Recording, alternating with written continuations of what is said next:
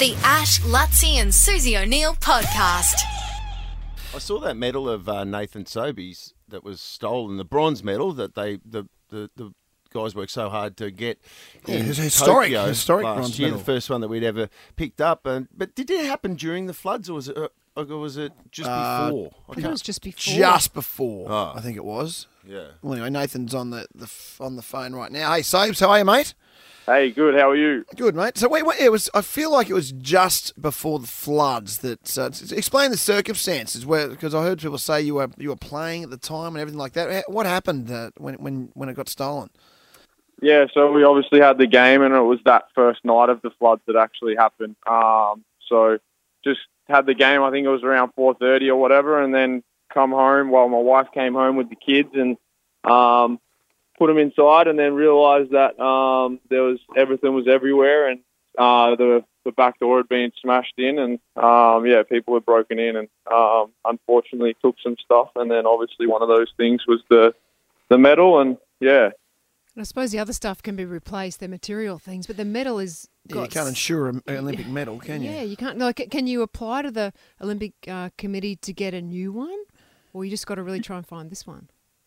Um, I'm not sure the full um, process of trying to get a new one. I think the um, Basketball Australia was trying to work on that um, at the moment, but um, I haven't heard the latest on that, so we'll have to wait and see. But in the meantime, just trying to see if there's any way we can get the other one back. I guess. Yeah. I guess hiding it in the underpants drawer didn't work, mate. That What was Susie does. Yeah.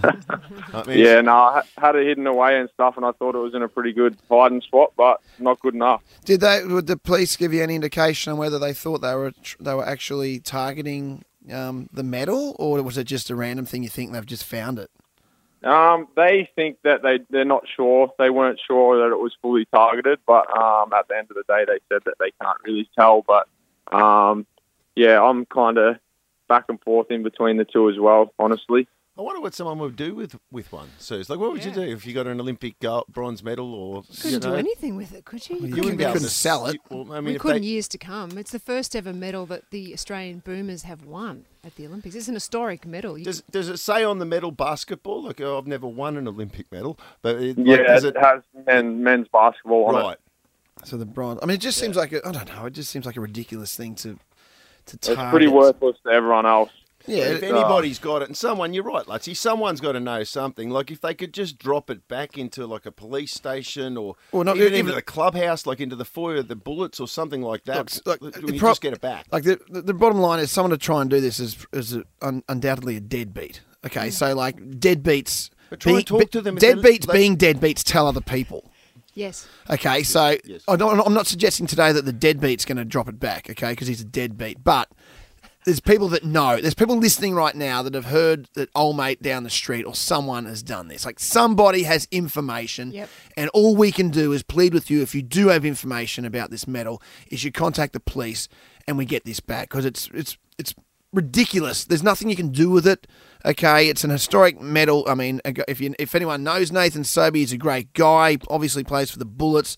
He's worked real hard to get to the Olympic Games, to get to the level, to level he is right now, to be a star of the NBL and a star of Australian basketball. Um, we've just got to get it back, and somebody knows. So just change your mindset and give it up if you know someone with this right now. So I mean, that's that's the all, all we can do at the moment. Yeah, absolutely. No, I really appreciate you guys having me on and um, doing your part to try and help bring it home. Cheers, brother. Well, we'll, we'll, we'll keep tabs with you, but um, let's get this done. Come on, people. Enough's enough. Let's do it. Thanks, Sobes.